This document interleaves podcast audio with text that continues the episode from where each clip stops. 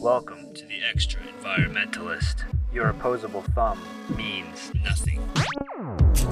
This is what we want to be. We don't want to be Americans or Germans or English. We want to be extra environmentalists. Always feel wherever you go that you are a stranger, the outsider, the one looking in. This is the viewpoint that makes all places the same to you.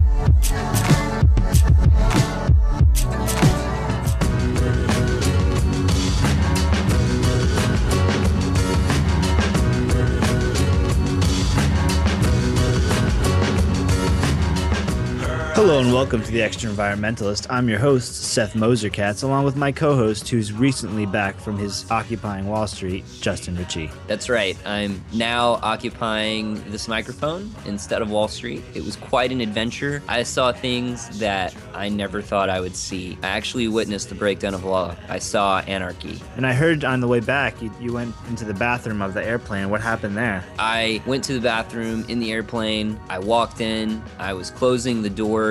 I closed the lock. And my friends who were outside, they told me that the door of the bathroom on the airplane moved from unoccupied to occupied. It had happened. Just by being down at Zuccotti Park, I automatically got a lot better at occupying everything. Wow, wow, that is an inspirational story that everybody can relate to. No matter if you're a banker or a flight attendant, everyone has occupied a restroom at some point in their life. Whatever percent you're from, 1%, 99%, or top 33%. Even the top 33% have occupied a uh, restroom of some sort in some way at some time in their life. Besides that, Justin, how's uh, life in Vancouver? We're being occupied here in Vancouver. Um, Who's occupying you, Justin? a lot of people. They're down at the main square in the art gallery, occupying away. Some friends took down soup and food for the protesters today. I was talking to another friend who was out at Occupy Vancouver, and he was telling me that a lot of people who are coming out aren't the typical people who are activists. And I think it's very easy to form a stereotypical image of what an activist looks like. But what's really cool about the Occupy movement is it's getting people out who aren't your stereotypical activists. They've never been in a public action before. And a lot of people are scared. When I was in New York, I was talking to one of the people involved with media with Occupy Wall Street, and she was telling me that she was having discussions with people who wanted to support Occupy Wall Street, who appreciate the values of the movement, but they're scared to go down there because all the media images they see are either large groups of people crammed together, which intimidate them, or people being arrested. And that's quite scary, but the reality is something very different. And, uh, you know, if you are hearing about an Occupy movement in your town or city, check it out because it might just be different from your expectations. So you're telling me that not everybody's being bludgeoned by by angry policemen and being shoved down into uh, the back of paddy wagons? That's definitely not the case. There's quite a bit of peaceful action that's going on. However, I And a lot of singing too. a lot of singing. But these movements are happening all over the world. I've talked to one of my friends in Rome. They're, they're going on, and in uh, London, of course, they're going on. They're kind of just taking off all over the place. In, in Richmond, Virginia, everyone seems to be having a Occupy Wall Street movement of their own, and just solidarity movements, which are great in themselves. Is anyone occupying Chapel Hill? There have been. uh, There in front of the post office across from the UNC campus. There were, I think, at least five or six tents that I saw there when I drove past. I, I waved and, and honked my horn, and they were they gave me some thumbs up. That's so cool. You should go down there and pass out some extra environmentalist cards. I should. That's a Yeah. great idea. There was a Yeah. police car there too, so I, I was a little bit, you know, worried for those people, but Yeah. probably Give just, probably just joining in. Yeah, Give yeah, car give, give, give a police officer a hug. When we were up in Wall Street, everyone was chanting NYPD, we're fighting for your pensions. Because it's true, the police are fighting just the same way that everyone else is to ensure that they'll have a salary and benefits and all sorts of things. So everyone's in the same boat. Yeah. Except they have the job of trying to keep people from crossing into the street and getting hit by cars. Yeah. which some people seem to like to do, which is, you know, it's okay. I think it's really important though with these movements, it's you have to be very very aware of the violence that can erupt from these sort of things and, you know, just to call people out when they're being a little bit too aggressive. So, Justin, uh, who are we talking to today? We are really fortunate to have Ross Ashcroft, who is behind the upcoming film, The Four Horsemen, which is coming out this fall. And it's a film about what really is happening in the world. He and his team sat down with people from around the world over the last few years and interview leading economists, thinkers, people who worked for major banks and governments, and ask them what really happens. How does the world really work? And he discovered a lot of really fascinating things that overturned his preconceived notions and the things that he was told about the way the world really worked. And we talk all about his experience with those people, and we talk about interview techniques and all kinds of fun things. So, without any further ado, let's jump right in.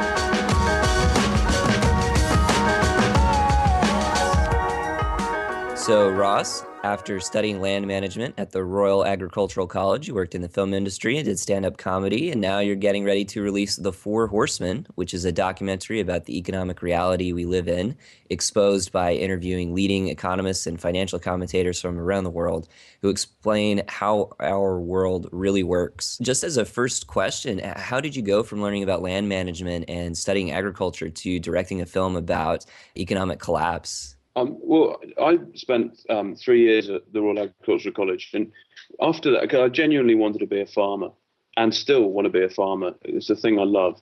When you leave uh, and then go into the bad world, you realise that you can't go and buy a farm unless you inherit a farm, or unless you uh, are privy to you know a lot of money or a lot of capital. You can't go out and buy land and and that kind of started a bit of thinking, bit of fundamental thinking really. I realised that you know if I need if I wanted to farm, what I had to go and do is go and accrue money somewhere else, and then go and buy some land to do that. And, and really, uh, that's where where the uh, where all the thinking started for for what we've um, just launched recently. Cool. So there's really that financial connection to starting a farm and farming. Absolutely. And um, in this country, you're almost paid to farm the brown envelope, as it's called, because of the tax uh, cuts and subsidies and all this other inefficiency in the system, if you like, which is often uh, dictated to you from Europe or from Westminster. And um, farmers are could be far more efficient and far more uh, uh, competitive globally if that system was modified, uh, that system of grants uh, was modified, and and if the efficiency inefficiencies were taken out of it, and that's something that's incredibly frustrating. I think it's incredibly frustrating for them, and it and it seems odd to have such a, a draconian system now when food uh, and food shortage and food supply has become the key point on the on the global agenda. What did the film industry teach you that prepared you to make the Four Horsemen? Was there a major catalyst in getting you started and moving in this direction? Absolutely. The, the one thing that it taught me is never sit in a development meeting, ever. Just don't do it. And I, I'll tell you why. By the time you sat in all those development meetings with executives and distributors and distributors, distributors and PR people and all the all the all the hangers on, if you like, all the apparatus around the film industry, you could have made the film. And inspiration has a sell by date. Uh, you know, you've got to get on and make it, and you and you've got to do it. it, it there's no point thinking about it and and saying, "Oh, well, for me, you know, it's a good idea, but will the people of Peru like it?" Look, the, the point is, the audience will emerge, provided you your research and you provided you you can tell a story, and provided you, you know, not a conspiracy loony, loony and all that stuff. Then you, your audience will emerge. It will find the film, and those development meetings are they are an absolute kill on creativity. And filmmaking now has become accessible to man on the street. You know, the old monopoly is starting to really die and and the monopoly of film distribution is is on its way out, and the industry is in total disarray. The blueprint, of course, for that is the music industry. The, the thing I learned most from the film industry, well, two things really. To be in the film industry, you've got to get out of it, because what can happen is you can become incredibly kind of insular and filmmakers talk to other filmmakers with their products and that's not good because it's aloof and it doesn't uh, talk to a wider audience uh, and the second thing is don't sit in development meetings because they're the nemesis of creativity. So we mentioned in your in your bio that you have a handle on how the world really works. Now I've been trying struggling to understand how the world has really works for my entire life, and I'm really really glad that we could bring an expert in on how the world works into the show. could could you Well- tell us a little bit about how, how the world works and maybe explain Yeah, it to yeah. somebody who's been struggling with yeah, no trying to figure it How out? long, how long have you got? Hey, we have we have the whole hour here, so Perfect, perfect. I mean, I know roughly what's going on at the moment, and I understand uh, in broad terms where uh, the world is at. Um, but really, my job uh, with the Four Horsemen was to get out of the way of uh, the 23 contributors and have them speak uh, in a way that, that people can understand it. So, really, it's those guys who define how the world really works. And our job was to cut through a lot of the disinformation uh, uh, that goes on and the propaganda and all the stuff that you listen to and you think, well, that, that can't be right, or that, uh, you know, that, that just doesn't sit right, or that doesn't, it doesn't sound right, or what they're saying is not what I'm experiencing in either the business world or the, you know, you know, in entrepreneurship or, or in society generally. So the job really was not for us to come out and dictate about how the world works it, with our worldview. It was actually to listen and to ask the right questions to these guys who've had incredible careers and, and held you know positions of power uh, and and really seen the system and and see it work from the inside, if you like. And one of the key criteria to uh, get the interviewees was that they have to have been through a transition. So we read a lot of what they'd written, and it was clear that all of them had started by thinking that you know the capitalist model as we got it uh, is is the one, and that's what we're going to push, and we're dedicated to it and committed, and here we go. This is going to set the world alight. And I think that what they've sing collectively all been through is a is a stage of transition where they've thought, you know what, this this isn't going to work. Um, so really, it was those guys who uh, or come together uh, metaphorically in the same room and talk about how the world really works. what was it like to sit in such a close, intimate setting with these unbelievably accomplished and intelligent people, or uh, almost a comedian like Max Keiser, right, who just uh, make you laugh, and, and talk to them about such deep issues? Did was there like, uh, you know, was the air thick with atmosphere, or what did it really feel like? It's terrifying. Noam Chomsky, I've seen on the internet, I've read his stuff and all the rest of it. Then suddenly you're sitting opposite him. You ask the first question, he answers the next five on your pad. You know, you've got to be on your game with these Right. guys. The, the humility is huge, is absolutely huge. Something happens, I think, when people speak the truth, when they're speaking truth and not propaganda and not soundbite and not, uh, you know, politicians speak. Everyone kind of relaxes, uh, and then that uh, that truth or that conversation emerges very naturally. And interestingly, actually, guys, when we looked at the tapes back, an awful lot of the clips that we took and put in the Four Horsemen film were clips that came often in the last 20, 25 minutes of the interview. Because what had happened during that time, you know, we'd said, well, is there anything else you'd like to talk about? You know, these guys, when they start on their area of expert passion, they drop all the mask and the, and the let's say the the uh, well the things that that you have to have up the guards the defenses when you work in big institutions or if you're on mainstream media etc that that all dropped. And we got some real gold uh, during well towards the end a lot of the interviews. That was really interesting. But they're great they're, you know they're wonderful people. And I saw David Korten speak, and he does a lot of work on thinking about new ways of, of running an economy. And he said that uh, lies have to be told over and over again. That's why we have 24 hour news, but truth only has to be told once. I, totally I, I, I could understand that feeling like when, when you're with someone and they're actually speaking about truth. off of what Justin's saying and off of what you said, when you're interviewing people, if you get past that, you know, set pieces that they have, you know, lined up for you, and you get past that, and you can actually get into the stuff that makes them makes them extrapolate a little bit, or makes them think, and makes them improvise a little bit on what they're saying. You get the really juicy stuff off of that too. basically once you uh, get past all that stuff and they do uh, start talking like that, you can't stop them. So Noam Chomsky, when we interviewed him in his um, in his office at MIT, his PA, and you'll hear on one of the clips uh, in the film uh, a lot of kerfuffle going on outside the door because he was so uh, delighted. Uh, not to be talking to mainstream media about these issues, which often get cut and cut and cut. He was very disparaging about. In fact, the BBC said, "What's gone on with your BBC over there in the UK?" I said, why is that? And he said, well, and we got this on a tape. Uh, he said, um, well, I was over there doing an interview and uh, someone was asking me, there was this very pretty girl asking me questions and she didn't have a clue what she was talking about. There was some other bloke behind her writing uh, notes and feeding her the questions. And this whole thing was theatre. And I think that what happens when you're independent, you, you give these guys the opportunity to really speak, and their PAs get really angry because we absolutely killed the schedule. And do you think that mainstream journalists really do research on these topics before they go in to talk to someone like that about these issues? Because I feel like so many of the mainstream stories have uh, are so shallow in probing any any type of deeper financial issue. The problem is with a 24-hour news channel and a what Michael Hudson in the film calls the fire sector media, which is financial insurance and real estate. That they, they basically control the agenda. And the journalist is worked to the bone by having to fill you know a, piece at 10 o'clock a piece at 12 o'clock and and it's very difficult to any depth whatsoever really. And that was really important with this film. Uh, what we didn't do and this is what an awful lot of journalists do now you know it's journalism it's in paste journalism. So what we do is we get hold of the idea in the studio and then we go out and make the people who we've interviewed fit our story and that is absolutely wrong, and I'm, I'm really against it.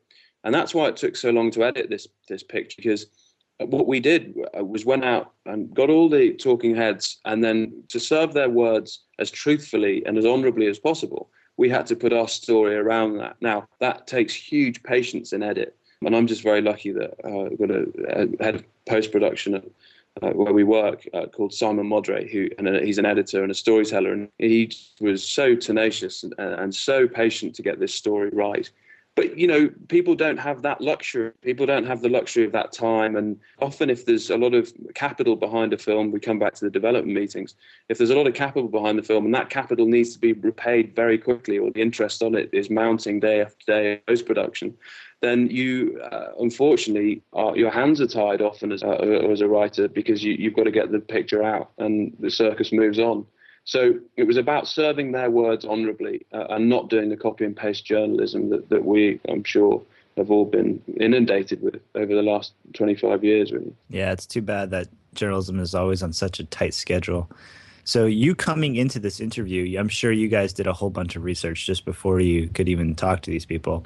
Uh, how much of your worldview do you think was set before going into the interview, and how much of it changed after talking to these 23 guys? Did any of your core perceptions like radically shift during an interview and be like, "Oh wow, I never thought of that before. That is an incredible idea." Yeah, absolutely. Because you know, you start your worldview is constantly changing, and I always thought that it was when you, listen to filmmakers and, and writers and directors, they'd say, I worked on this project and, it, and it's really changed me. You know, I would always think cynically that that's just kind of, well, just Hollywood speak for, you know, trying to talk a project up. But this genuinely has, I think, changed the whole team. And, and the big revelation, really, guys, was that um, everyone's saying and that capitalism has failed. Uh, and the big revelation is that it hasn't. The brand of capitalism that we have at the moment has worked perfectly according to the rules that, that the, I suppose, masters, if you like, have set. So, uh, and, and that's sobering because you're often sitting in a hotel room in, in Boston or wherever thinking, oh, look, I've been brought up to think that this is all the way to go and this is what we do. And then suddenly, you're, you, when you're talking to these guys who you respect, then they're telling you, no, this is this is actually how it works. You, um, yeah, as I say, it's sobering. So yeah, radical shifts in thinking. I know when I do interviews, I, am a journalism student. I went to uh, did a lot of interviews during my college career, and when you're talking to somebody and they're hitting on those points that you know are going to make great storytelling moments, it, you just get that feeling inside of you, just like, oh wow, this is going to be so good. Did you have any of those as you're going along? Yeah, yeah, absolutely. And you know, of course, the thing is, in 90 minutes, what what do you leave out? Because uh, you know, if if I was, we're really tight on edit, and we're you know, if the, if the it's about killing your babies, isn't it? And you, you've got to get rid of the stuff that, that is surplus to the story. I mean, really, if I'd have made this film my way specifically, it'd be about 19 hours long. It'd be like the Mahabharata, you know, but because there's so much to say. But yeah, of course, little just just nuggets of stuff, and you think that's going in. Yeah, and and so you mentioned that you had a little bit of this idea that capitalism was failing, and then talking to all of these people, you we're hearing that it's it's becoming stronger in delivering the society that the power elite are desiring. Could you speak a little bit about some of the core moments that reinforced or demonstrated uh, that this was the new reality for you?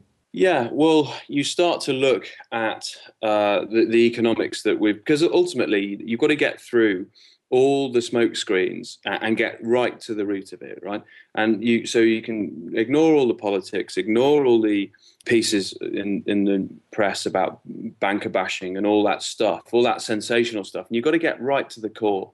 And the core is economics.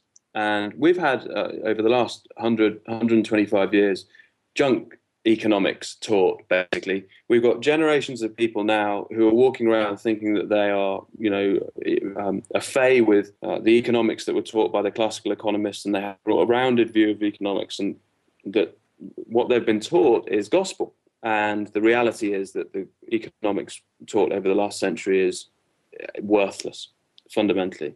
Because it doesn't actually well it just does not in any way represent what goes on in the real world. That these are models and these assumptions and the uh, all the jargon is not of this world. it, it is what, how the world ought to be uh, in their view, in, in neoclassical economists' view, um, versus how the world actually is, which is what the classical economists uh, always said. You know, one has to work from. So that was the that was the revelation, and um, it's such a huge story, uh, you know, that the, of this systemic failure. Uh, where do you start? Where do you start with it? Because it's not very. You see, when you're making a story about a banker, there's a banker in London. I don't know if you heard it today or yesterday was arrested for uh, fraud at UBS. Right. And yeah. Two point three billion, I think, or something like that. Yeah, U.S. dollars exactly. in the trade. Exactly, and I think they're upping it a bit now. I think they're finding a bit more. And you know, he's become the kind of Nick Leeson of our times, if you like. Uh, so he's a whipping boy, and but you see, this is the problem. What the public perceive is that if you take one bad apple out of the system, the system can then go on and function as it should uh, normally or get back to normal. Um, and Gillian Tett talks about this in the film about the Hollywood film uh, construction model. You know, you take the bad guy, the Bourne Identity. You, um, Jason Bourne fights the bad guy, takes him out of the system, and the system then functions perfectly again. But you see, unfortunately, that isn't how it works in the world, especially when the system is at fault. And it's very, very difficult to make a film about a system and make it cool.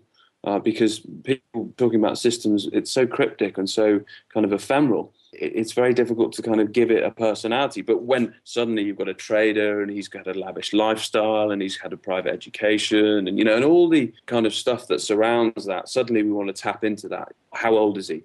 What, what how does that reference my age? Could I have done it at his? You know, what's his background? All all this stuff comes in, and they're kind of juicy bits for journalists to write about. But taking one of these guys out of the system is going to rectify the flaws at the heart of. Uh, of a system that, as we can now see, is, is um, under severe strain and, and some would argue collapsing. And so, do you think that in your film you're able to tie the system into the into the people that are telling you about the system, or is that just so hard to do because the system's so complex? The system's super complex, and the reason it's super complex is it has to be super complex because they because Joe Sixpack it's not good if he knows what's going on. Tarek El in the film quotes Henry Ford saying, you know, if, if people knew what was going on in the banking system, there'd be revolution uh, before tomorrow morning. So all that jargon and all those words and all that, all those equations, rest of it, are a necessity really to uh, stop people from understanding what's really going on. So our job was to cut through all that and try uh, and get back to big, broad basics. It, it, this isn't an academic paper. Film is there, and we paint in big, broad emotional strokes. And if we can just nudge the people and or evoke something in them to start the uh, the journey of, of working this stuff out for themselves, because frankly, they're going to have to over the next uh, decade to really be able to protect themselves and understand how to go forward in this very uh, predatory system. Then our job really was to was to light that fuse paper, if you like. And the only way we can do that is to come back to, to real to the foundations of it of this system and explain why it's gone wrong in the way that it has.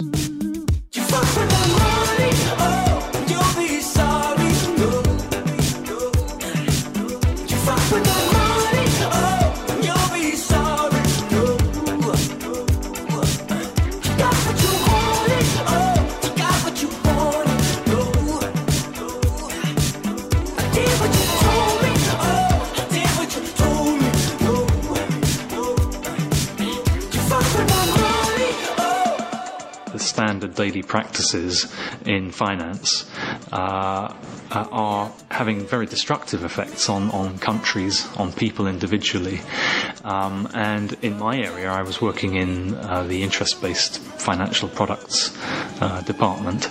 Uh, so when you start to wake up and look at what's happening in the world, when you look in Africa and you see that countries are paying much more in debt service and interest charges than they're spending on their healthcare system, uh, when you see that, you can't help but feel some a big kind of conscience attack because you're earning a living out of this uh, practice, uh, uh, interest-based debt.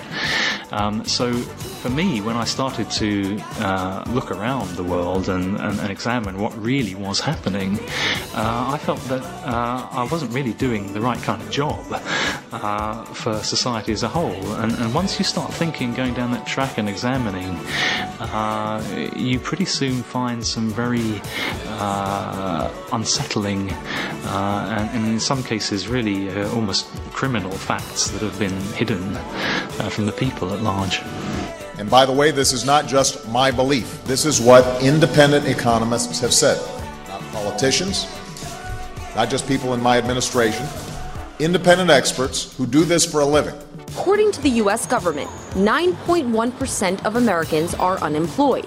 Yet experts say deceptive measures and statistical shenanigans are being used to mask a jobless epidemic that's far worse. They do not count part time workers who are looking for full time work. And they also don't count long term unemployed people, people who've been unemployed for over six months. Back in time, those people would have been considered unemployed. But the government constantly changes the definition of who's unemployed and they do that so that the unemployment number looks lower than it otherwise would have been. When part time workers and the unemployed who have given up hope are factored in, the real U.S. unemployment rate increases to more than 16%, a more telling but often ignored statistic. Because if they were included, then you know the government would have to acknowledge that they truly have a major crisis on their hand and they have to do something. You know, this is part of their propaganda campaign. It allows them to continue the status quo until society starts completely breaking down. Our economy really needs a jolt right now. This is not a game. This is not the time for the usual political gridlock.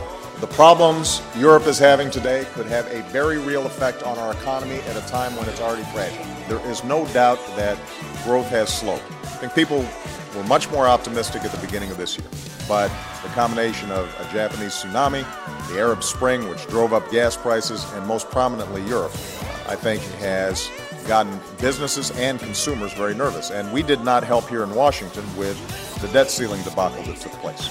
You combine all that, there is no doubt that the economy is weaker now than it was at the beginning of the year. The capital of the country's motor industry now has an official unemployment rate of just under 30%. But city officials and residents, like Zenobia Jeffries, say the real figure is close to 50. How do you describe it? It's, it's, um, I think it's indicative of what's going on in the rest of the country, and they're just now feeling it. And rather than trying to pretend uh, that the situation isn't as bad as it is. We need to accept how bad it is. Uh, because then we have a better chance of recognizing the, the mistakes that we're making. U.S. President Barack Obama has proposed a $447 billion plan to help resuscitate America's workforce. But just like any life saving procedure, recovery can only begin to take place once the depth of the condition is fully understood.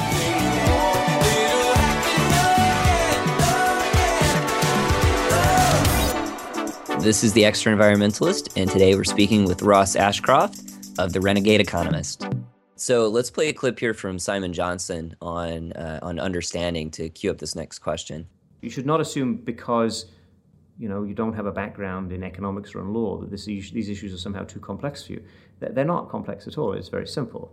It's about power, uh, and it's it's about um, democracy, and uh, you understand that uh, just as well as I do did you find that this complex system of, of international financial flows and complex debt mechanisms was hard to understand or or did speaking with all of these insiders simplify the story for you Yeah, it did simplify it, but it didn't oversimplify it. I mean, you know, it, look, the point is, it's really very simple.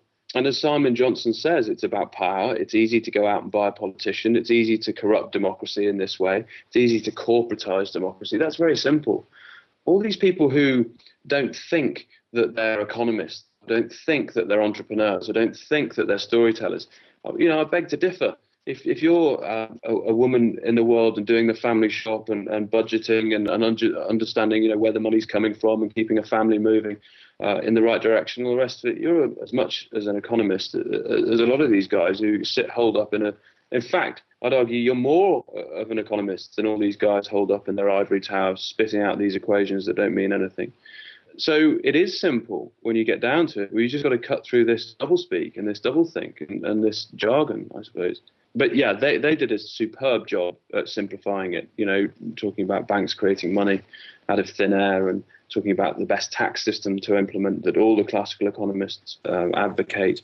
And and they cut right down to the to the root of the of the issues. And and that that was, you know, it's well, is it cathartic? It's certainly therapeutic to hear it because in a in a world where you, you think you're going mad, when you think, God, this is just so uh, intuitively it all feels so wrong. To hear these guys actually say it was, um, without being overly dramatic, it was kind of balm to the soul, you know. So it's really easy to think sometimes when you think that everything is planned and everything is just going along according to somebody else's plan.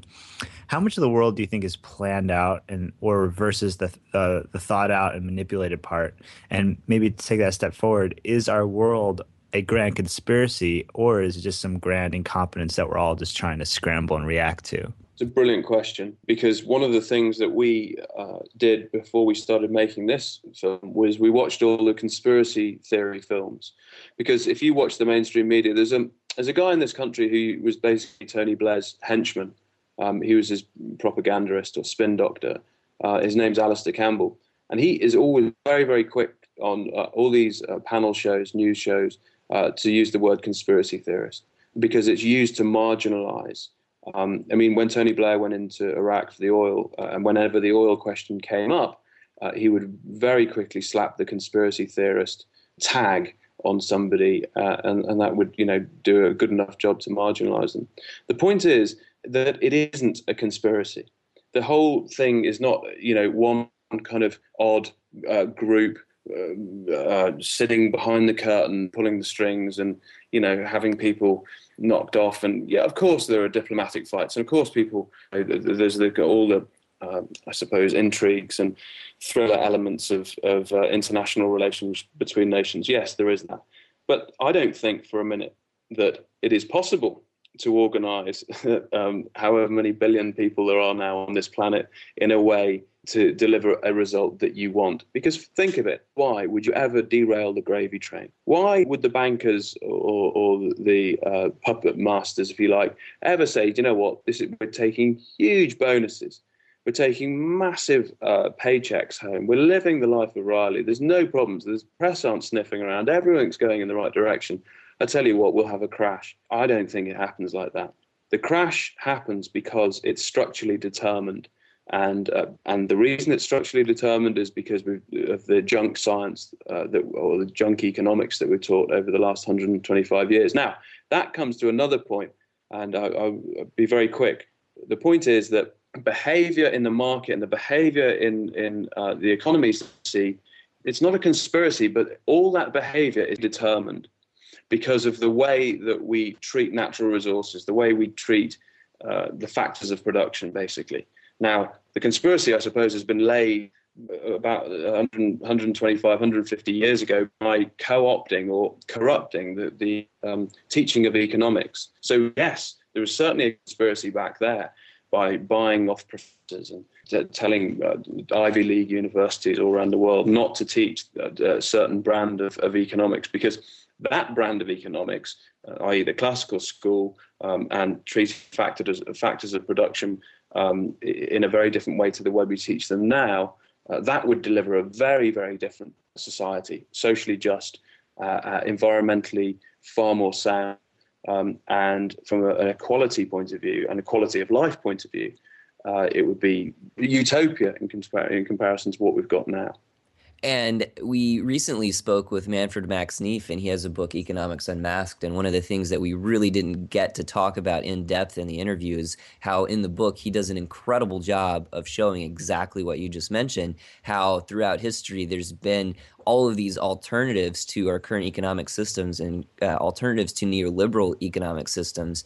And uh, every single time, those systems have lost out because the neoliberal models have always reinforced the power elite of uh, of power and greed and served their purpose. And so we've really lost out not so much in a conspiracy, a grand conspiracy, but like little ones over time that have kind of pushed away these alternatives. And that's what he really does a good job of, of showing in the book. But uh, in, in, tying it uh, back to one of the clips that we have, the US is at the core of this neoliberal model of thinking and has really extrapolated that to new heights and sent it around the world. And uh, so we have uh, Max Keiser, a, a clip here. So um, we'll, we'll play that. You know, in the U.S., there's this idea that money is God and it can do everything, and it's a very short-sighted way to, to, to run your country. And, and now people are, what are they going to do? Because they're run out of money, so they have nothing to fall back on. No culture, no infrastructure. When you take the money away, what are you left with in the U.S.? You've very little. There's very little. You know, there's a bunch of guns. That's about it. Guns and donuts.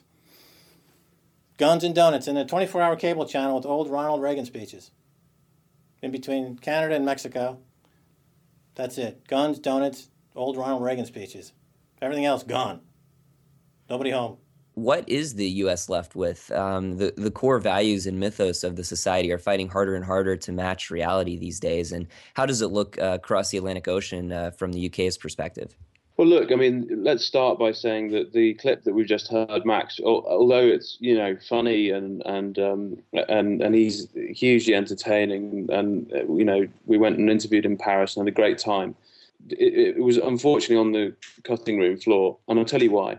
Because it's unfair to say what have you know what, what else have you got apart from guns and donuts. America has got so much. It is absolutely uh, the mentality in America the, the innovation that's come out of the country, the work ethic, the people, the the pride that they have generally, the, the service, that you know, the list is endless. Um, and that's why Max didn't end up in the film with that because it's a bit damning. And, and although it's a kind of cheap shot, it's not it's not our film. Now, where does it leave the US? Well, we unfortunately have to come back to this and, and how the UK perceives it. Look, we're pretty much in the same boat the U- UK and the US. Insofar as we've taught, and we're back to this junk economics thing, uh, that we, th- these economics have underpinned both societies. Now, the Chicago boys, so Manfred Max Neef um, c- covers this, and, and it's you know it's no there's no coincidence that a Chilean a Chilean um, economist is talking about things these things, who, who, and because he's been exposed to the wilds of them, namely the, the Washington Consensus. And Noam Chomsky in the film talks about the first 9 11, where, you know, the Chicago boys basically went to Chile and uh, absolutely obliterated the place. And, uh, and it was their economic experiment, if you like. And to a lesser degree, the, the people of the United States have been subject to that economic experiment, as have the people here in the UK. Because remember, uh, Reaganomics and, and Margaret Thatcher, Reaganomics were listening uh, to Milton Friedman and the Chicago Boys as much as Margaret Thatcher was. So the Thatcher Reagan re- revolution, uh, if you like, has not been uh, helpful uh, to society. And we're just picking the they sowed the seed and we're just harvesting that crop now basically. How does the us look? Well the us is, has got uh, its problems. Uh, the resilience of the people uh, will mean that uh, they will begin to start working well they'll be forced to start working these problems through. And let's just hope this time that throughout the years, as you uh, have just said, guys, you know, throughout the, we've always picked the wrong change. We've always picked. It's not that the right economics weren't were there and they were there for the taking. It's just that the neoliberal voice or the neoclassical voice got funded. That's the key point. You know, the bankers uh, know which they know which horse to back, and they know which one is going to deliver the most spoils. So now it's about the people uh, beginning to unpick this. Yes, it's thorny, and yes, it's patience testing, and yes, you've got to do the work. But it's about them now saying, well, no, we've understood that this hasn't worked. So, where from here? My suggestion would be to start picking a different economics. We're hitting on a really important point. It's the people taking responsibility for creating their own reality. And I think this plays into one of our another question that we have is what is the role of citizen journalism in building this new society? Can people around us move from being consumers and and buying into the narratives that society tells them to buy into is there a way to actually start creating our own stories and creating our own narratives and figuring out the directions that that we personally want to move into instead of just buying into other people's stories? I think it's a brilliant question seth. And uh, i'd say this. We have just begun uh, we as a western civilization in my view anyway something i'd call the, the great devolution. And the great devolution is a intuitive understanding that the moral authority, the vortex at the, at the heart of centralized power, doesn't actually deliver anything. Uh, and if it did, we wouldn't be having this conversation. We'd all be getting on happily with our lives.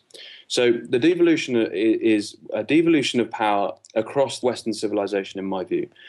The question is, how do we begin to enact that? How do we start thinking in a different way? Well, when you don't have currency, uh, i.e., money, your the, the, the, fundamental human currency is story. Uh, it started with cavemen painting pictures on walls, and it has helped. Story and sense of humor have helped people through the most uh, horrific times in their life, provided that the narrative is truthful and it and it brings solace. So, citizen journalism is absolutely imperative. And in the film, what we say uh, we make the parallel between Gutenberg's printing press and the internet. Uh, and we say, you know, that back in the day, the spiritual gatekeepers could be act as agents between the congregation and God, and then suddenly, good old Gutenberg tipped up with his cracking great press and printed vernacular translations of the Bible and handed it out.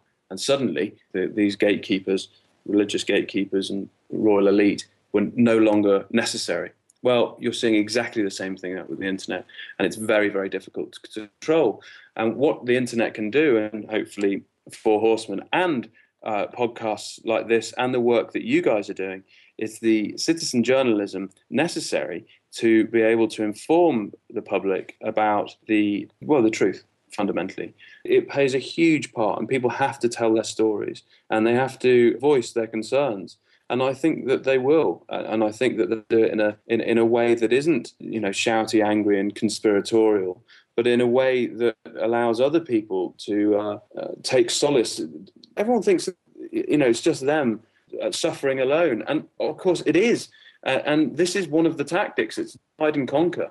And when people come together and when we start mobilizing the silent majority, you start to have a very, very different society. And how do you see your film energizing people? What what do you think as someone who sees your film and hears these economists talking about the grand injustices that are playing out because of the way the economic system is ordered or you know maybe they listen to one of our podcasts and you know really feel motivated to take action and we try to tie a lot of the things we talk about into taking action but what steps do you think that people can take in their own lives to start uh, addressing these issues it's really really simple and one of the things that we certainly didn't do with, with the film is say at the end of it, you know, on the last card, uh, sign up to this petition, write to your politician, all this stuff that has been, I mean, it's had its role to play, but the, the results really over the last however many years just, well, it hasn't worked, has it? So the film leaves people with the moral obligation because I think that signing a petition and or writing to your politician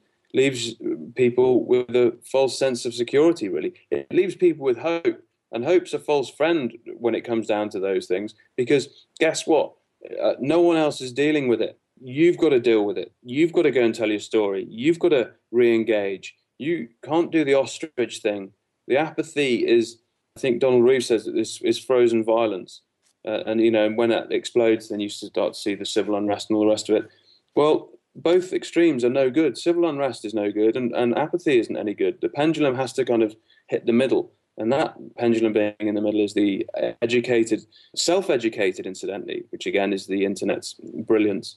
Uh, self educated resourceful, entrepreneurial type who can navigate these issues, not sign a petition and hope that someone else is going to do it for you. Because guess what? It's no one else is doing it for you. We have to re-engage and i think that uh, a lot of students now going through university going into university and leaving university are aware of this i think that they're getting politically uh, involved again. And you know, one of the, the, the, criticisms, say politically, is that everyone says, "Oh, well, there's such apathy because no one's thinking anymore, therefore no one's voting." And my view is, well, everyone or a lot more people are thinking now, and that's why they're not voting. Because frankly, there's nothing worth voting for, and no one worth voting for. You know, in, in short, it's about this re-engaging process.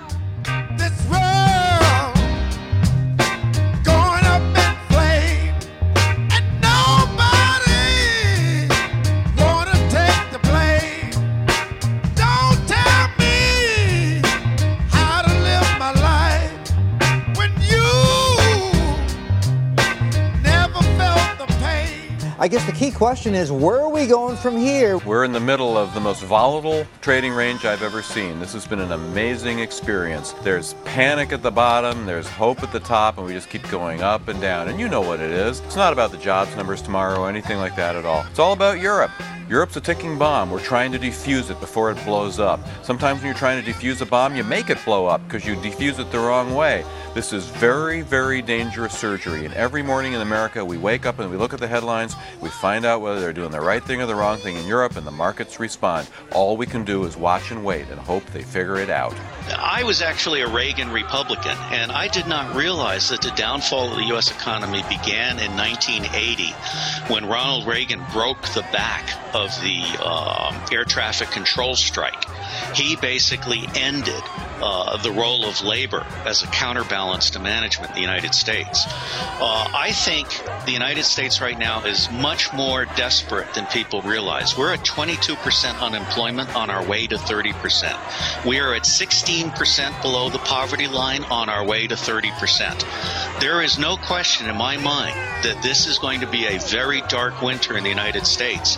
Uh, and unless the government restores its own integrity and starts paying attention to the public interest rather than to the special interests, uh, I believe that we will have a form of revolution, initially nonviolent, but with the potential to become violent. Well, that's really hard to say. Markets are very bad at pricing this kind of thing because the best thing that can happen in Europe is it stops being a problem.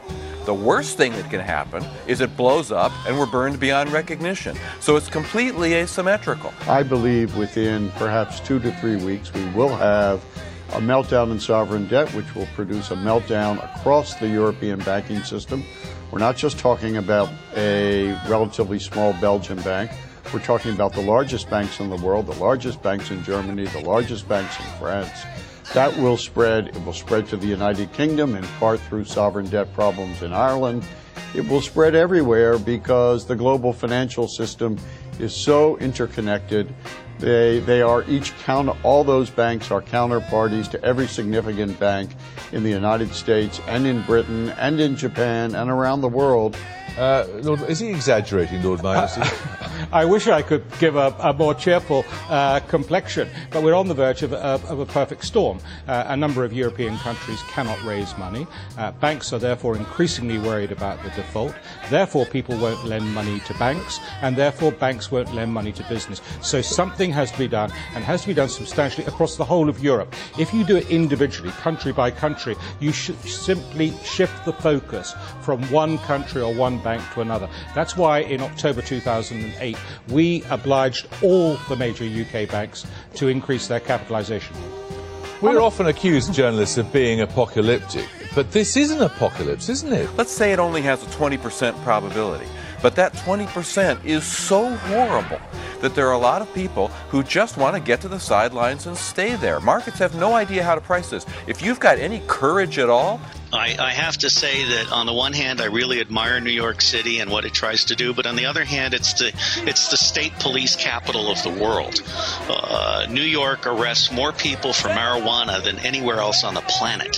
Uh, they can now shoot down airplanes and uh, do all kinds of intrusive surveillance. I think the New York City police have, on the one hand, been very well managed, and on the other hand, have gotten out of control at lower levels. If we have a soccer mom burn herself to death somewhere in here, it will move the country to the streets. My personal hope is that a general nonviolent strike will be used to force the issue of electoral reform. Okay, well, thanks very much uh, there, Robert David Steele, political analyst and former intelligence officer. Thanks again.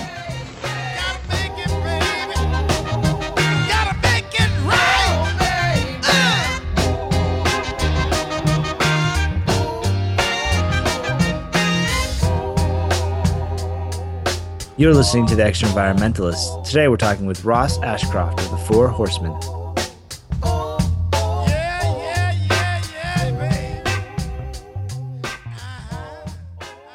Talked a little bit about disengaging from your current society. It seems to me like you're talking about like a kind of a fundamental change in the way people think and the way that people react to their society and the way that that even students are even brought up and learning about their society. Do you see a, a specific change in people? Is there a specific kind of person that reacts more strongly to this message than others? Are people that are more ingrained in this message less likely to to give up on their society? Are are younger people like say Justin and myself who are just finishing their formal education and, and becoming more professional? Are, these people more likely to be engaged in the message that you bring? Totally. And the reason for that is that it's necessity that you're engaged because you know it's not going to be plain sailing. You're not a baby boomer.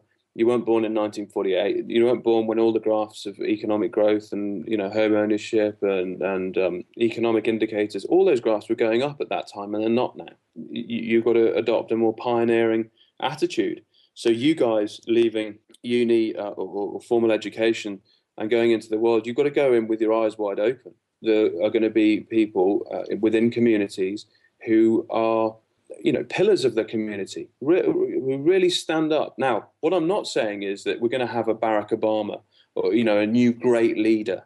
But I think that within communities, there will be great builders and, and they are leaders in their own way, but they get people together and they say, do you know what?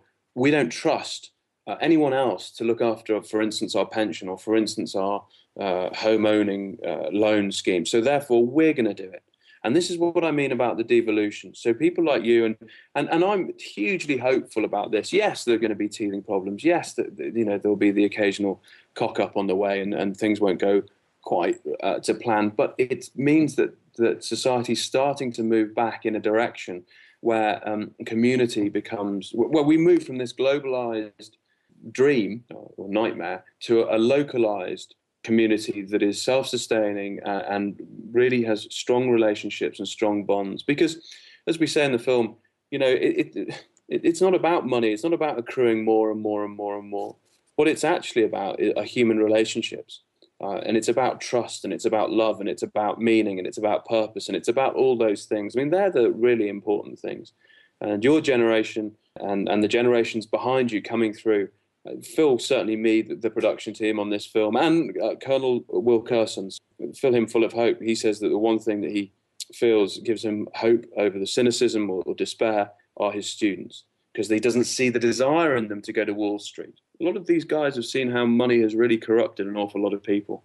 A lot of the generations coming through in a post-consumer society want a different life, a different quality of life, and that's hugely encouraging and that's so different from the way our societies have functioned and the way our political systems have emphasized what it means to have human progress for so long. And for example, in the United States, we saw in the debt ceiling debate this classic conflict between the left and the right, where the left wanted to maintain these social programs while raising taxes, and the right wanted to cut taxes and cut spending on these, you know, quote, entitlement programs.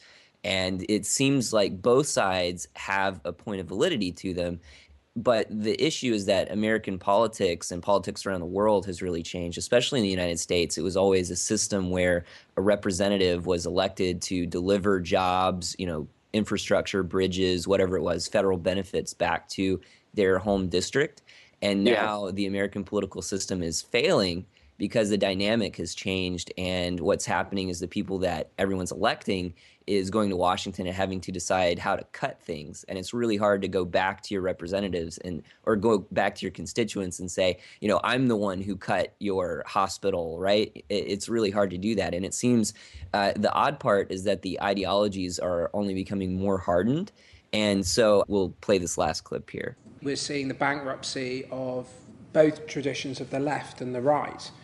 On the left, the idea that the state can ameliorate the effects of capitalism and deliver prosperity for all and secure the, pure, the, the poor is just no longer sustainable. On the right, the idea that unrestricted free markets and the operation of pure self interest can also lift all boats is equally utopic and equally a product of a type of uh, fantasy. And what's interesting is now both of those are broken and gone. Um, nobody is really creating an ideology for the 21st century. Nobody's creating a new patterning.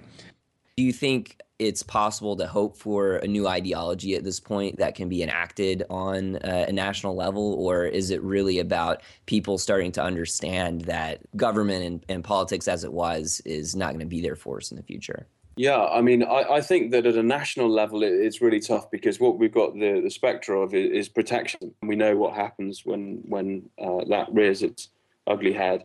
I think we have to divorce this huge thinking that you know national level and all the rest of it from um, the, from man in the street uh, and and what's happening in his or her community. This left and right debate, I've never, well, certainly over the last ten years, I haven't really understood it. I think it's glib. It's like saying, "Oh, capitalism and socialism." You know, is it the case that we human beings have been put on this planet, and um, you know, we can only choose? There, there's only a two horse two horse race, or there's only two choice. You know, it's either left or it's right. Or, or the point is, we come back to economics here, don't we? Because unless you've got your economics right, you forget the politics. I mean, famous quote about it's the economy stupid. Well, it is the economy, but globally it's the economy. And when you come down to it, it's the tax system. It's a tax system that encourages um, speculation in land and property, and um, a tax system that takes off the working man his hard-earned wealth. And that that isn't the, the well, it's certainly not the view of the founding fathers of America. You know, and and it's certainly not the view of a lot of the the really economists who've passed through the world. You can't get your politics right and then get your economics right. You've got to get your economics right and then you get your politics right. I mean, think of it. If Barack Obama had his economics right, uh, or any leader really got it right and wasn't so short-termist, then they'd never get voted out of power. You, you, they'd be in there for life. Yeah, that's the short term view of all politicians, isn't it? That the four year or the the short term Exactly. time where they have in, in office before they get voted out again. Exactly, and and you know the point. I think the the saying goes that a politician thinks about the next election, whereas a statesman thinks about the next generation. Now, uh, my generation, your generation, the generation behind your generation, we've got to step up a bit, guys. You've got to leave this place qualitatively better than than when you tipped up. And there's a good reason for that as well, by the way. You know, the, the self-serving individual, it hasn't worked, as I've said before. So dedicating yourself to a greater cause or a bigger cause is a far more fulfilling way of, uh, of spending your days, in my view. And I think that you, you, the legacy that um, that you leave is um, it's a healthier way to live, or, or even spiritually uh, and, and and psychologically a better way to live if um, if you put something down which actually makes it makes a, a bit of a difference for future generations. So this left versus right is well, it's obsolete now, really. I, I mean, can you tell the difference between the two? Absolutely not. More and more, I, I just I just see the policies of our current president reflecting the ones of our last, and they're you know they're from two different parties, and they're supposed to be very diametrically opposed, but all they do is prop each other up. It's it's the A all Yeah. over again, you know. It's like WWF wrestling, isn't it? So what? So so what's the problem? The problem's the economics. So the, the problem is the far thinking, the the long term thinking that we just talked about. This is a question we kind of ask, we, we bat around back and forth on this show a lot. Is one how to get people to think long term, and then if you take a step back from the now and you think about what this situation is going to look like and then what the future is going to look like and people in the future looking back on our situation now and seeing the tumultuous times that we're going through and the growing pains that are our species as a whole and our planet as a whole where do you see the future of humanity going in you know 10 years and 20 years? Where do you see us ending up? What sort of place is it going to be when humanity finally figures out all these little uh, quirks in our nature and and figures out the correct path for our planet. Of course, we've got to stay light and bright. We really do. Um, this is going to sound glib, and I don't mean it. We've got to understand that this whole thing that we've got at the moment is a game. Because, quite frankly, if you started taking all this seriously, you go mad. And and if you look at the level of stress in the Western world now, and the look the level of disease, disease, uh, you look at the level of relationship breakdowns, and all the indicators that we don't need, alcoholism, drug abuse, etc. The question, the big question that you're asking, I think, is how do you start to reverse that? How do you start to get those indicators and get those uh, indices down or getting them going in the right direction? You know, I'm sorry to be really boring, but you've got to come back to how you organize your society economically. Because you see, people are both reasonable and good generally. I mean, of course, there are crackpots in the world, and, and there are loonies and all the rest of it. And there are some people who go and do heinous things. And yeah, there is an element of that society.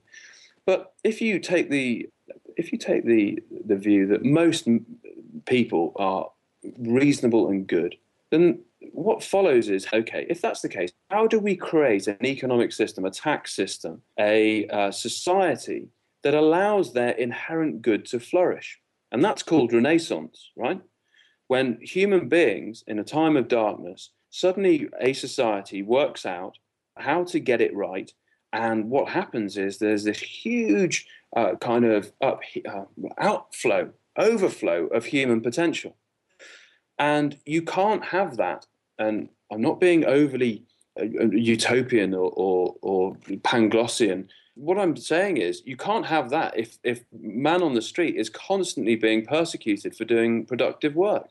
It just it can't happen because you spend your days being beaten back and being beaten back by predatory finance, by a predatory capitalist system, and we will never progress. We're, like gibbons who, who, who trash a tree, right, and then then then move on to the next tree. And, but the point is this: we've got we've got a world and I'm not sure how where we're going to go next once we've trashed this one. So we've got to kind of get out of this Gibbon mentality um, and get to a, a, more enlightened view. And I, I don't know. I mean, the, the, there's certainly the knowledge is there in the world. It is definitely there to do it. It's just whether the, there is a, an audience out there, and this is key. If for a renaissance to take place, or for, a, for for this rejuvenation, this renewal to take place, what you, you can't just have a bunch of people doing it and putting the solutions forward or the potential solutions forward, right? You also need an audience out there to be able to pull that out. You have to have two things. It can't just be a bunch of people running around saying, oh, you know, I've got the answer. There has to be the demand. You have to demand it. One of the ways that I, I, think we can help to extrapolate this out, you know, air these grievances is Marshall McLuhan once said that comedy is important because with every joke told, a grievance is aired.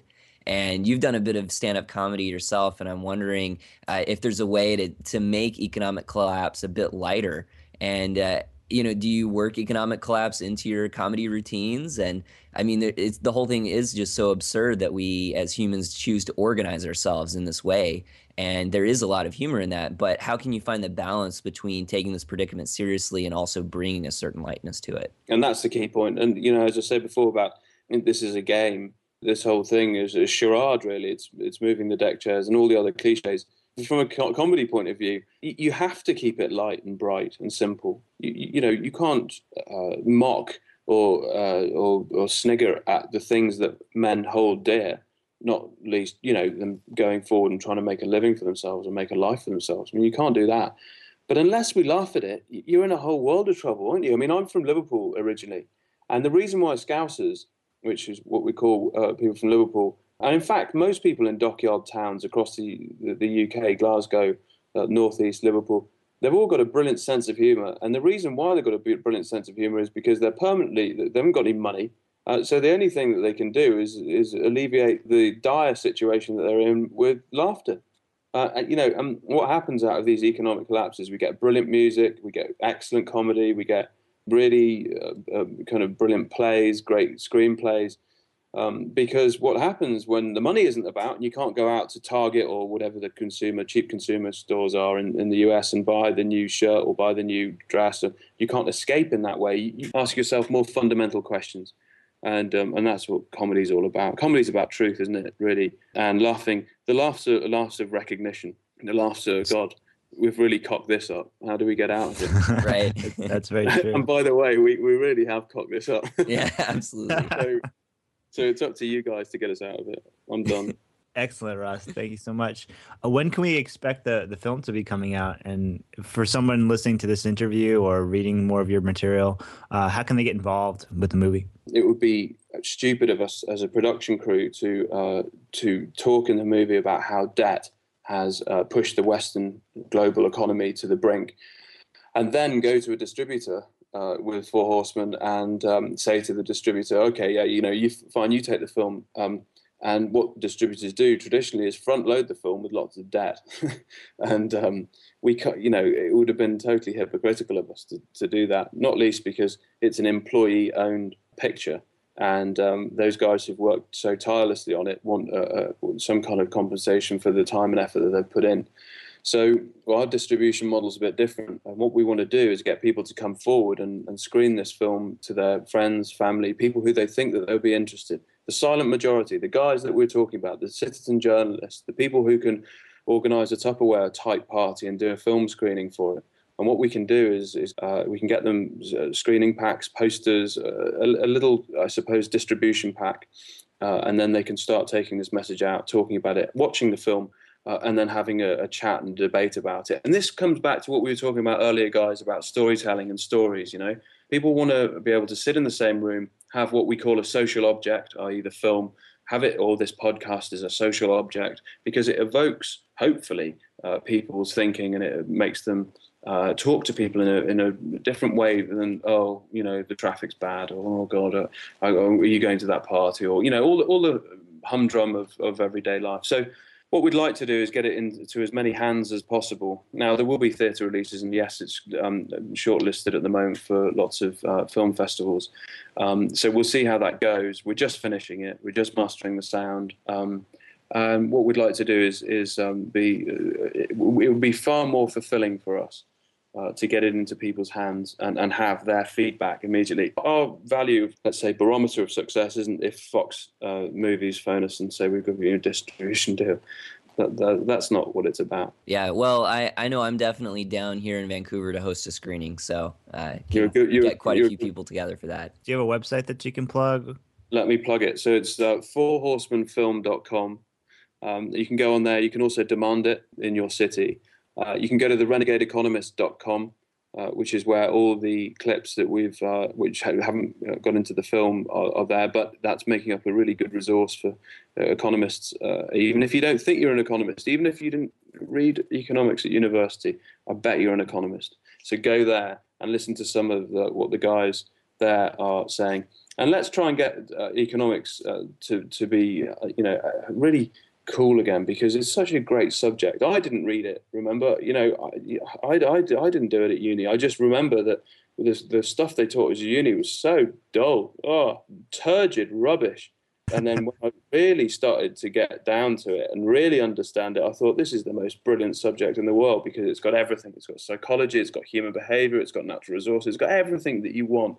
And it, and, and when you start looking at how we humans really function, we're, we're nuts, frankly so as soon as that becomes cool again, and it will, we're off. But we, we have a proper debate and uh, globally, and um, and that, that they're really interesting times. I, I am really optimistic, by the way, guys. You know, I I think that we're um I think it's a good time to be alive, um, and I think that what you're doing, you know, over uh, in the US uh, and in Canada, and and the work we're doing here in London, and by the way, you know, I'll just give you an example. Some guy, brilliant guy, called us the other day from Chile, and he said, "I love you. I love the idea of your film." Um, it needs to be in Spanish. And I said, oh God, yeah, you know, on, the huge list of things that, uh, that, that, that we've got to do, we've also got to get the film subtitled into all these different languages. And I said, yeah, I know, mate, I know, it's, it's tough, we're going to do that. He said, well, don't worry, I'll do it for you. And these people are coming out and they, they're saying, how do we do, how do we help? We know it's independently funded. How, how do we get involved? How do we get this message out? And remember, the Chileans, as we talked about in this interview, they've been really at the forefront of feeling the full brunt uh, of neoliberal economics. Um, and this guy, you know, he's, he's translated the trailer. It's now on the uh, Renegade Economist uh, website, and it's also on fourhorsemen.com. And it's all tra- it's all subtitled into Spanish. And these people come out and they say, "How can we help?" And that's why I'm so optimistic.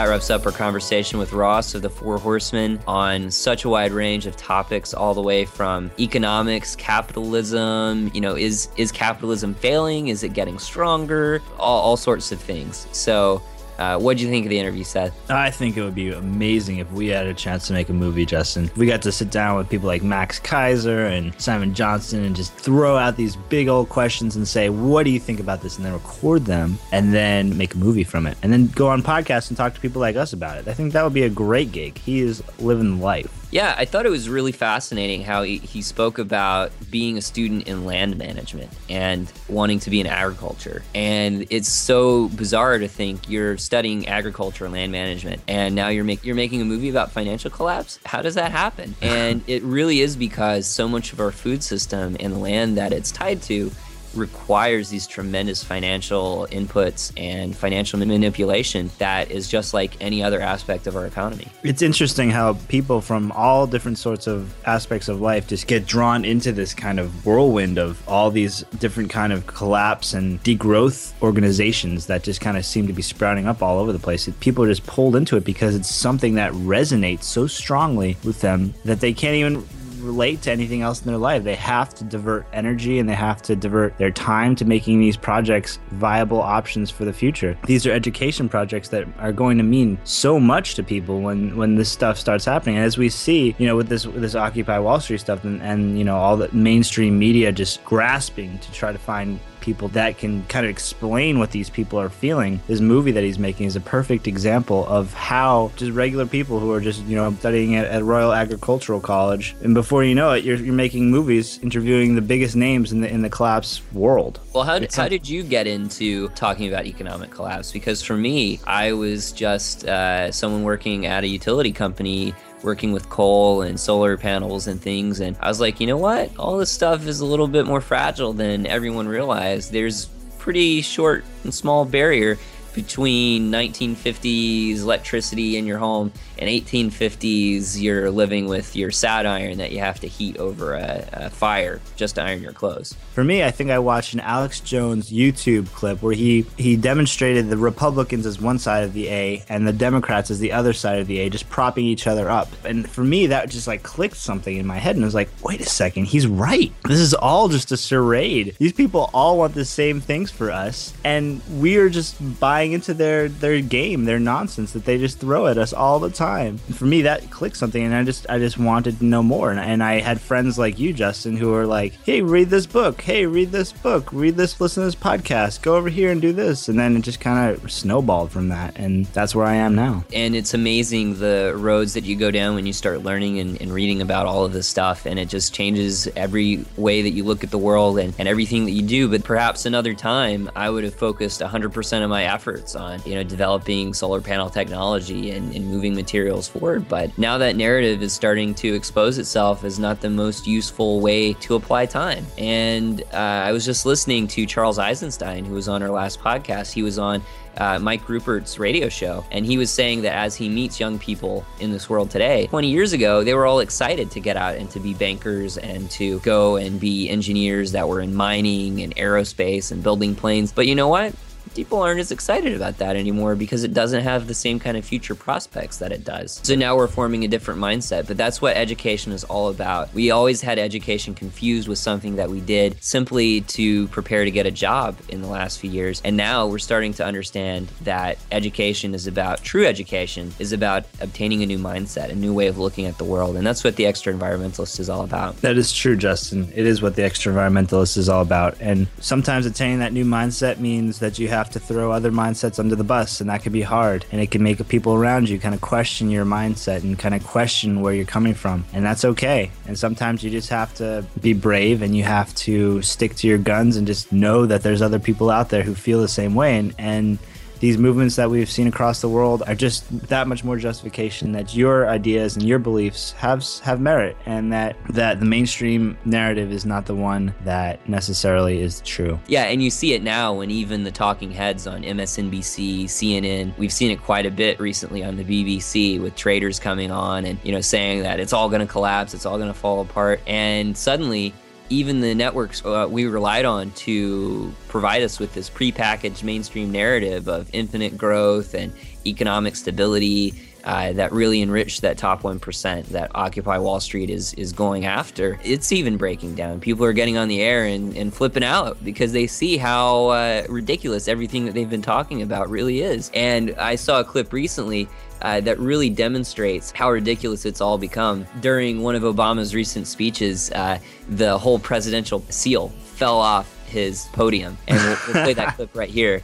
We cannot sustain. Oops. Was that my. Uh... Oh, goodness. That's all right. All of you know who I am.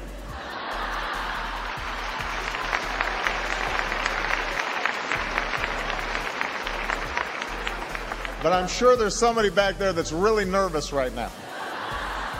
It's hilarious when you're watching on TV and there's people protesting in your street, stock market's tanking, and your president speaking in front of a podium that can't even use enough adhesive to stick on the presidential seal. That says to me that you're living in a collapsing nation. And it makes you wonder if the next step is Greece, where you have people occupying buildings that are government ministries and basically an all out revolution. So, Justin, you just got back from New York and you went to Pittsburgh as well. Tell me what it's like being on the ground at these Occupy Wall Street movements. Are they as, as crazy and as violent as the news media makes them out to be? Are they are people rioting in the street and getting bloodied up by the cops?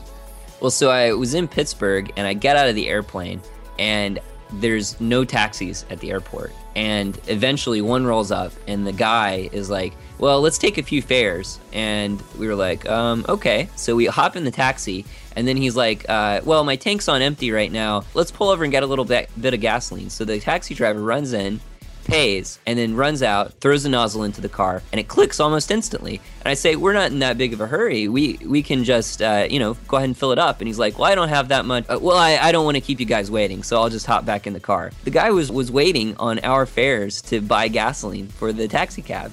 On the way into town, he actually put the cab into neutral and turned the engine off just to make it into town. Really? Yeah, unbelievable. He was waiting on your fares to get the gas. Yeah, it's crazy, unbelievable. I, I did not I did not expect that. But then uh, from Pittsburgh, uh, I was at a sustainability conference, and then I went to Harrisburg, which is the first town to really experience the full wrath of the municipal defaults that are starting to roll in. And they built an incinerator that was like five times their yearly budget, and the incinerator failed, so they're having to declare bankruptcy. And so I went to the state capitol building of Pennsylvania Pennsylvania. And all around the state capitol building, shops were closed and buildings were for lease. I mean, it was like, or a good few blocks within the state capitol building, it was just everything for sale or for lease. It was incredible. I've never now, seen anything like that. Now, were you just there for fun or was this some kind of organized trip? What were you there for? Oh, I was driving on the way to New York City to go and check out Occupy Wall Street. And so Harrisburg was on the way. And I made it into New York. And as soon as I got there, KMO and Olga from the, the C-Realm podcast sent me me an email and said, Hey, you got to get out to Occupy Wall Street first thing in the morning because they're going to clear out the park. The Mayor Bloomberg is going to clean it out. So, got a few hours of sleep, headed out to the park, and volunteers had taken all night and cleaned up the park. It was incredible. I got over there and they were sweeping it down because the mayor said it was too dirty and they were going to clean it out. Well, they'd spent 18 hours, worked through the entire night cleaning the place up, and then 6,000 plus people turned out to the park. So many that the city couldn't clear them out and arrest them. You're saying that he, everyone cleaned up the whole place so that they wouldn't get arrested? Exactly. Everyone cleaned up the whole park so that they wouldn't get kicked out for cleaning like the mayor wanted to do. Was the mayor able to kick everybody out anyway? No, he, they didn't. There were more than 6,000 people there, and they, that's way more people than uh, the city could arrest. So they successfully did it. And then the people who were there organized a march, marched out into the streets and disrupted the morning commute there in the financial district. And it was crazy. What would happen is the protesters would run out into the street, sit down, block traffic. Police would finally move up and maybe catch a few of them, but the majority of people would run down to the next intersection or off into the sidewalk, and then they would be anonymous along with the other people who were on the sidewalk and couldn't be hunted down. So this went on for about an hour, hour and a half.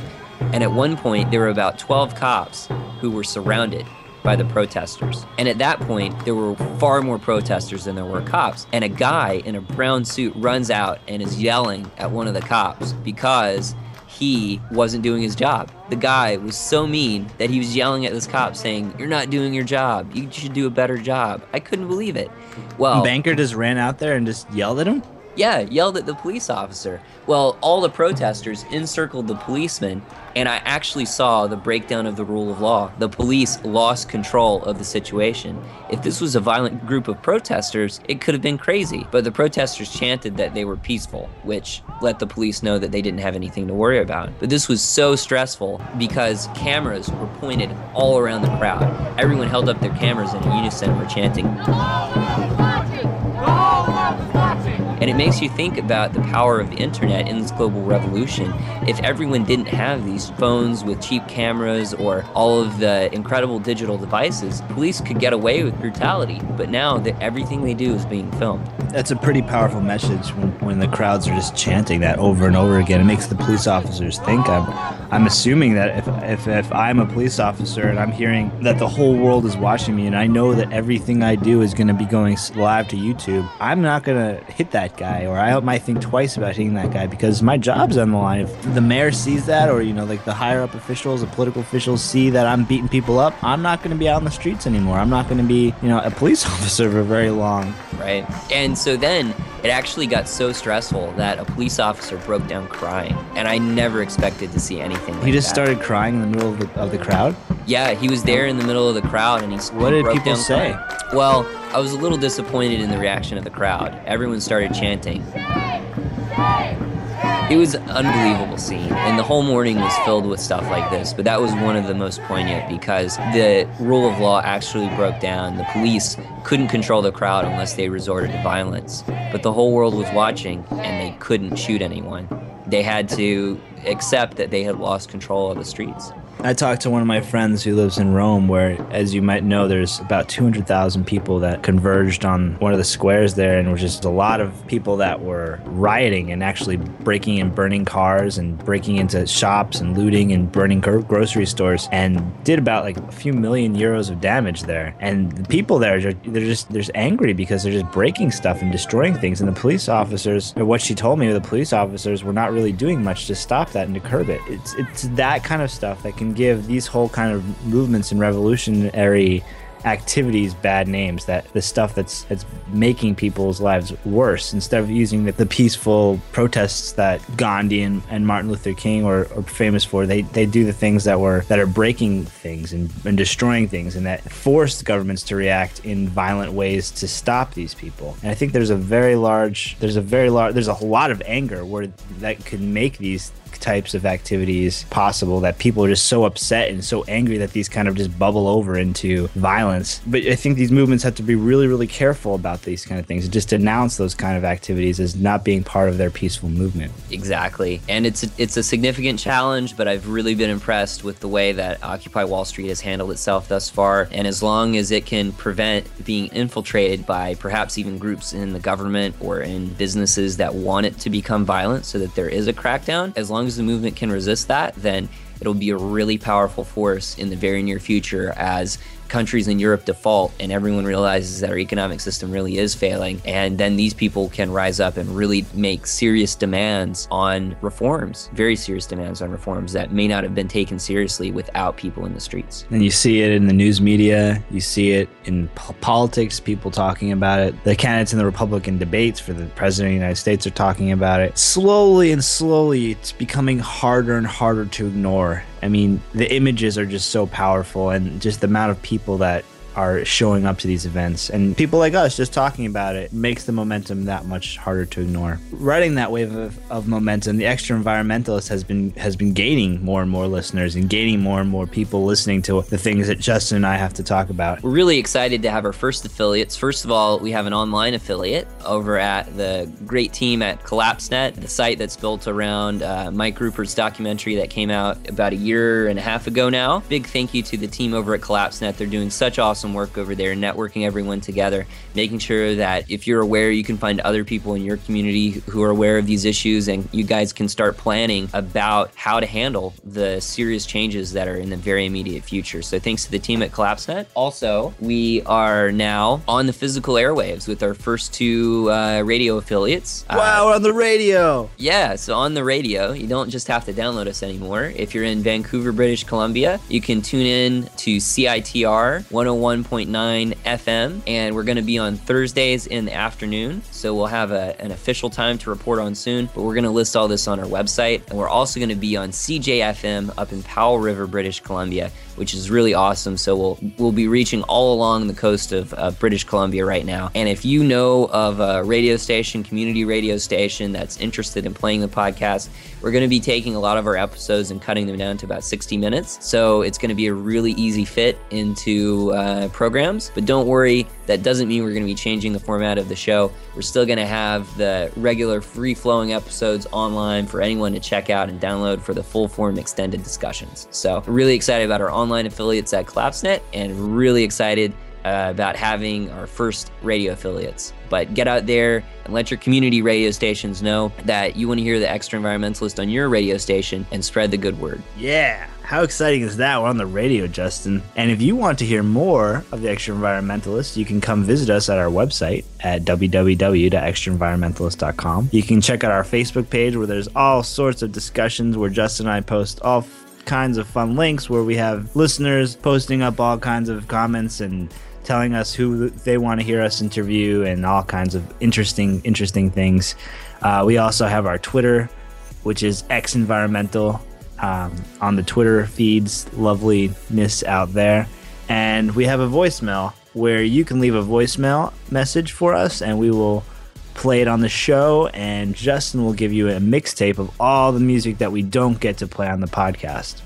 That's right. And you can reach that voicemail now in two ways. You can reach it by calling 919 701 9872, or you can reach us on Skype at The Extraenvironmentalist. So just shoot us a voicemail there, and you'll be able to have the voicemail played on an upcoming episode if you're an international listener. You don't have to spend money by calling a US number. You can reach us on Skype as well. Yes, you can. And Alex from Reading, Pennsylvania, did just that. He gave us a call on our voicemail number and left us a message. Listen to uh, episode 25. Thought it was your best one yet. So I'd say, guys, keep up the good work. Uh, content's great. The audio's great. Forward to hearing some more from you. Thank you. And Alex didn't just leave us a voicemail, he also left us a donation. So thanks so much, Alex, for your unbelievably generous donation. And we really appreciate that you would throw your hard earned money our direction for, for our podcast. So thanks so much. It was really, really kind of you. And if you want to leave a donation for the podcast, you can visit our website at extraenvironmentalist.com and click the donate button. And you don't just have to leave us a voicemail. As we mentioned before, you can shoot us an email. And Jeff from New Orleans sent us an email just saying he, he really enjoyed our podcast and that episode 25 was unbelievable. And he was waiting with bated breath for the next one because of the teaser he heard. Well, don't worry, Jeff, it's here. You just heard it. So hopefully it met your expectations. And We also heard from Mark J. from Grinning Planet wrote us and said uh, that we asked great questions. And uh, so thanks for listening, Mark. Also, Stephen, uh, thanks so much for listening to our conversation with Dennis McKenna. And you have shown new light on the Extraenvironmentalist as never seen before. you found McLuhan's reference to extra environmentalism in his 1969 interview in Playboy magazine. So, because of that, we can now say that Dennis McKenna was correct in saying that Terence McKenna stole the idea from Dennis, who adapted the idea from Marshall McLuhan on being an extra environmentalist. So thanks for for writing in with that. That yeah, took some serious research. some definite detective work. So thanks so much. And then I had a message about episode 20 with Manfred Max Neef from uh, Mandeep in Charlotte, North Carolina. And he was saying um, that he thought it was really interesting in talking about scientists and their role in economics. He, he was saying that people making these decisions aren't in, in touch with the world and the economists, but neither are the scientists. He said that the brilliance of the physicist is that they can see patterns and develop uh, ideas outside of the typical Wall Street and Federal Reserve box, which was really awesome. But the problem with the physicists and scientists in the economic world were that they didn't really understand the full economics and financial theory, which also led them to make bad decisions. But it wasn't really their fault, um, as they were given faulty information to create these crazy models. So the whole system was just crazy in, the first place. But uh, he was just saying that he completely agrees with uh, what Manfred Max Neef was saying, and that he just wanted to elaborate that was more behind wh- uh, what he said than what we spoke about. Uh, but he also said that you can't get enough of the podcast, and it was really eerie hearing what Manfred Max Neef had to say about social unrest erupting across the United States, almost like a spark. And we recorded that interview back in June of this year. And what do you see now? Social unrest erupting across the United States. And it happened so fast, just like Manfred Max Neef said. Max, Manfred Max Neef is a prophet and a scholar. We also heard from Rebecca R., who said that she really loves the skits at the end of our shows. She says it's like dessert at the end of a difficult discussion. That despite all this confusing media messaging and complicated world collapsing around us, we can always make it make time for some Sean Connery jokes. There will be more Sean Connery jokes in the future, yes. It would be a sad world indeed if we couldn't make Sean Connery jokes. And I also wanted to give a big shout out to KMO of the C-Realm podcast. Finally got a chance to meet him there in New York City when I came by for a visit. It was so great to finally meet KMO in person after corresponding with him for so many years. And uh, we had a, a, good time, even though it was very uh, limited at the Horizons conference there in New York. Um, we got a chance to talk for a bit, but we had a chance to talk even more on episode number 280 of the C-Realm podcast. I recap some of the adventures I've shared here today about my time in New York, and you can check that out on the latest episode of the C-Realm. So thanks, KMO. So thank you to all of our listeners. We really appreciate your great comments and keep them up. Yeah, let us know how you're feeling. Let us know what you had for dinner. It's it's great. We'd like to know what you had for dinner. Uh, I, for one, just had some egg rolls and some rice with vegetables, and they were lovely. So, you know, keep on eating vegetarian and do what's right for the world. Or or eat meat, but that's local and sustainable. You know, just go to McDonald's and get a Big Mac. That yeah, that works too. Yeah. Just Who, stuff how long is how long are you gonna be able to eat a Big Mac for? Seriously, you know. It's Go true. It's it's Get a miracle. It's a miracle of modern industrial civilization. The the 99 cent menu at Wendy's, or did they increase that because of inflation? I don't know. We are the 99 cent Big Macs. yes. You've been listening to Extraenvironmentalist episode number 26. Yeah, we love you. Big heart.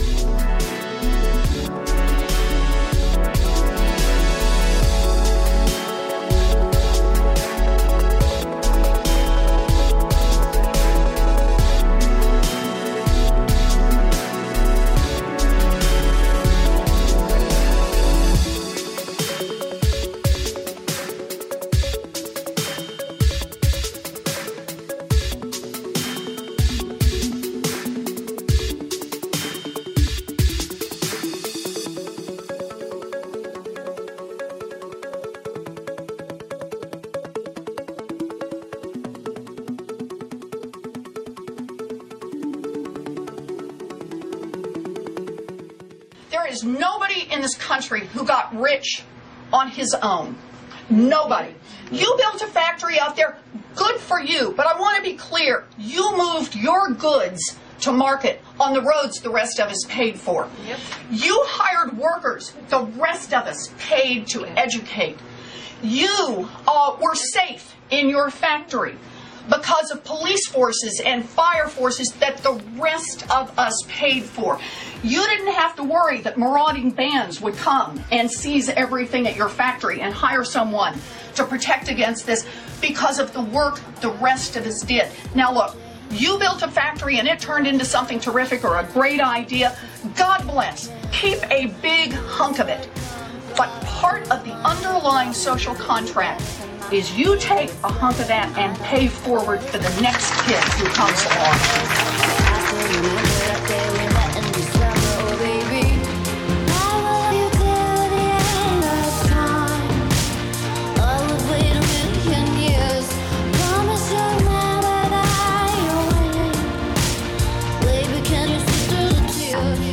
Next time on The Extra Environmentalist. When you tell someone something that conflicts with their worldview, their immediate reaction, it's an automatic response to the brain, is, well, no, that you know that that can't be. There's a fear reaction in the amygdala, and it's this primitive structure in our brain that's been there from the beginning, and people refer to it as sort of the lizard part of the brain, and it's there to tell us when we're in danger. And you know, when you think about it, it used to be that as a species we were, you know, in danger all the time you know, from what is that shadow in the grass? Is it a predator that could threaten me? If you think of this, you know, sort of in evolutionary terms. Well, now the amygdala is still there and it's still firing off over threats to our worldview. And we can really react to those sorts of threats almost as dramatically as we do uh, threats to our lives.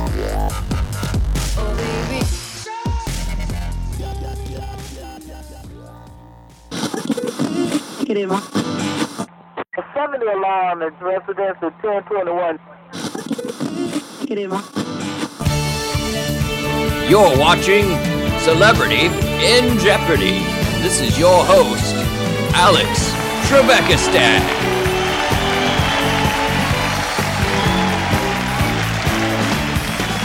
Hello and thanks for joining us. I'm Alex Trebekistan, your host at Celebrity in Jeopardy.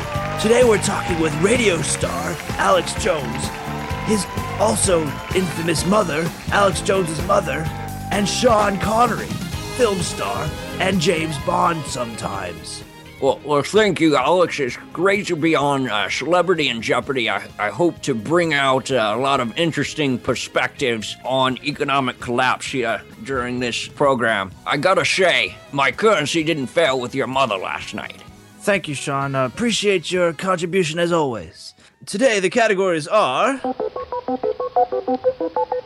irrational national debts, failed currencies, which square is occupied, default options, and potent potables. Alex Jones, will you start us off? I'll take occupied squares for 1,000 euros. Uh, this show is not done in euros, but we will start with which square is occupied for 1,000. By euros, I meant uh, euro meat, as they have in the failing nation of Greece. Right, right. So, uh, the question for 1,000.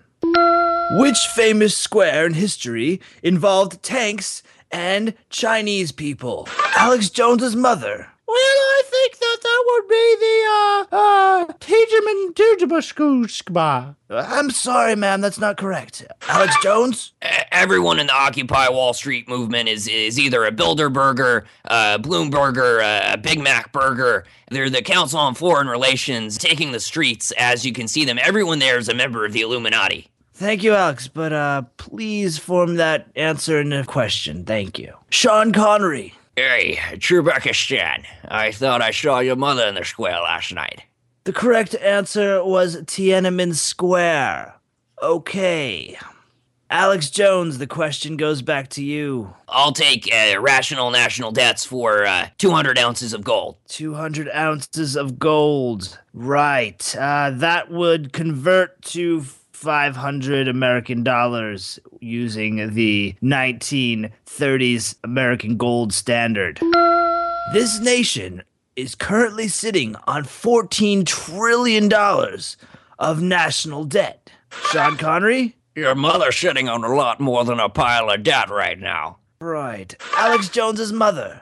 One time I was sitting on this large bathroom pot where there was all sorts of gold in it. Alex had come back from one of his journeys with so much gold that I had to make it into a toilet bowl seat. That was when I came back from Bohemian Grove and they were sacrificing a young virgin to the owl god Moloch. And uh, quite frankly, they didn't need their gold anyways because they, they were worshiping the ancient uh, Babylonian god. All the world leaders were there. It was insanity. I tried to sneak in through the fence, but they shot me with rubber bullets. Oh, Alex, when's you gonna find a nice lady and just settle down? How often must I tell you? Okay. Well, that that's a great story, but no one seemed to get the right answer. So uh we will have to announce the right answer, which is the United States. Thank you, thank you. And it looks like it's going back to Alex Jones, who is now ranting in the corner. These vaccines, they're they're coming at the FEMA camps where the, the vaccines are. Uh, uh, Alex, uh, I'll, I'll take uh, irrational national debts for for 1,000 ounces of gold.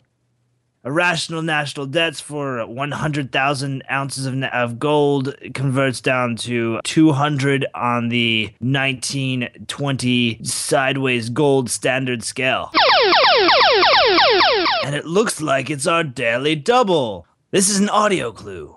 The band behind this classic hit shares its name with the continent facing currency collapse. It's the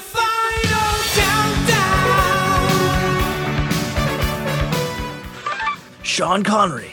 That would be the classic 80s rock group, Antarctica. Alex Jones. That would be the ancient 80s rock group, the Illuminati, oh, who are behind all this.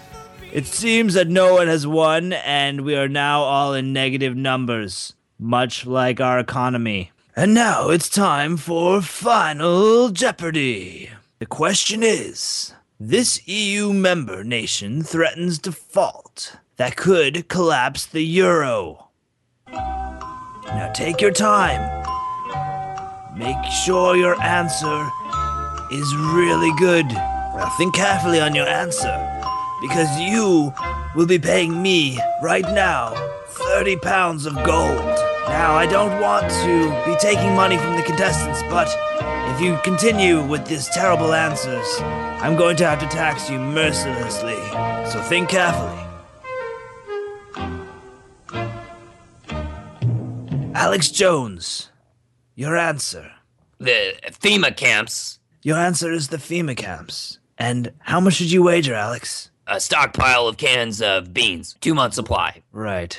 Well, thank you, Alex. Alex Jones's mother. Hey, Jeopardy! Alex Jones's mother, why is your accent so strange? I uh, don't know where I come from sometimes. Greece is my answer. Gre- Greece is, is right. How much did you wager, Alex Jones's mother? Well, I don't know what you're talking about. Grease is what I used in the kitchen last night to bake the big cake I make. That answer is is is wrong, Alex Jones's mother. Thank you, thank you for playing. Uh, Sean Connery. I always I hope that you have the answer that will win the day and make me not have to tax you mercilessly. Uh, and that's right, Uzbekistan. The word of the day is Greece, and I'm using it. Greece is the word. Greece, Greece, the country in Europe that is right now uh, threatening to default the euro. That is correct. Uh, how much did you wager? I wagered it was the massage oil I used on your mother last night. Right, right, yes. Thank you, Sean. Once again, you have made this game unbearable. I'm going to go home now and drown myself in the toilet. Thank you once again for joining us on another great episode of Celebrity in Jeopardy. Join us next week. We talk to Dick Cheney and Michael Jackson's ghost. Thank you and come again soon.